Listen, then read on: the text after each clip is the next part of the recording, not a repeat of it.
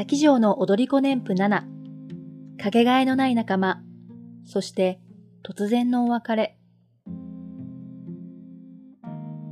スタジオ発表会、クラブイベント、師匠のアシスタントとして現場に入らせていただくお仕事。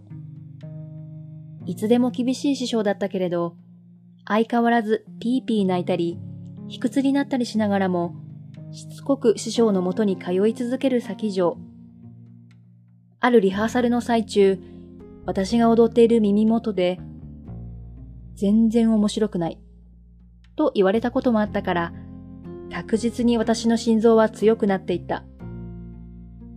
こうやって書くと、師匠がすごいひどいことを言ってるみたいだけれど、この面白くないの意味は、今となっては腑に落ちすぎる。なかなか成長の遅い私を、それでも使い続けてくれた、厳しく接し続けてくれていた師匠のことを、裏切る真似だけは絶対にしないように。この頃になると、師匠の作品で一緒に踊るメンバーは、私にとってかけがえのない、まるで学生時代のように一緒に熱くなれる仲間になっていた。私のほぼすべてだった。スタジオに行けばいつもいる。レッスン以外でも一緒にいる。私が私のままでいられる場所。泣こうがふてくされようが、そばにいてくれる存在。最初の頃、タバコを吸うかどうか本気で考えていた頃を思うと、ダンスをやめずに続けてこられて本当に良かったし、このままずっと続くものと思っていた。思っていたというか、この時間がなくなるなんて思いもしなかった。大変先生、沖縄に帰っちゃうって。私はたまたま師匠のレッスンに1ヶ月ほど行けていない時期があった。今でも悔やみきれない。それは帰省ではなくて？うん、東京でのレッスンやめちゃうんだって。あまりにも突然だった。しかも、その事実を聞いた時にはもう、師匠の東京でのラストレッスンは終わってしまっていた。誰も、師匠すらも多分、ラストをラストと思っていなかったラストレッスン。生徒が察することのできる師匠の心情には限界があると思うけれど、もうあと1レッスンもできないぐらいに師匠は心を痛めていた。師匠の家に生徒たち緊急集合。すでに涙と鼻水で顔が残念になっている私をよそに、引っ越しの荷造りをする師匠は、ここでラストレッスンでもしようかと思ったけど、泣いちゃってできないでしょ？と、ケロッとしているように見える。時間も遅くなり、みんなが一人二人と帰っていく。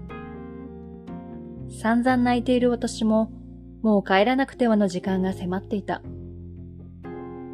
割と最後までケロッとしている師匠。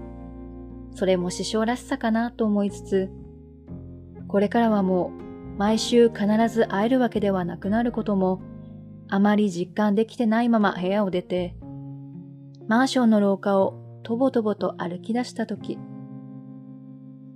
背中でガチャッと扉の開く音がした。じゃあね。振り返ると、師匠が扉から顔を覗かせている。もうこらえきれなくて、泣きながら駆け寄った。それまでケロッとしていた師匠も泣き顔になる。抱きついて泣く。勢い余って足踏んじゃったけれど。嫌だった。本当にいなくなってしまうことが。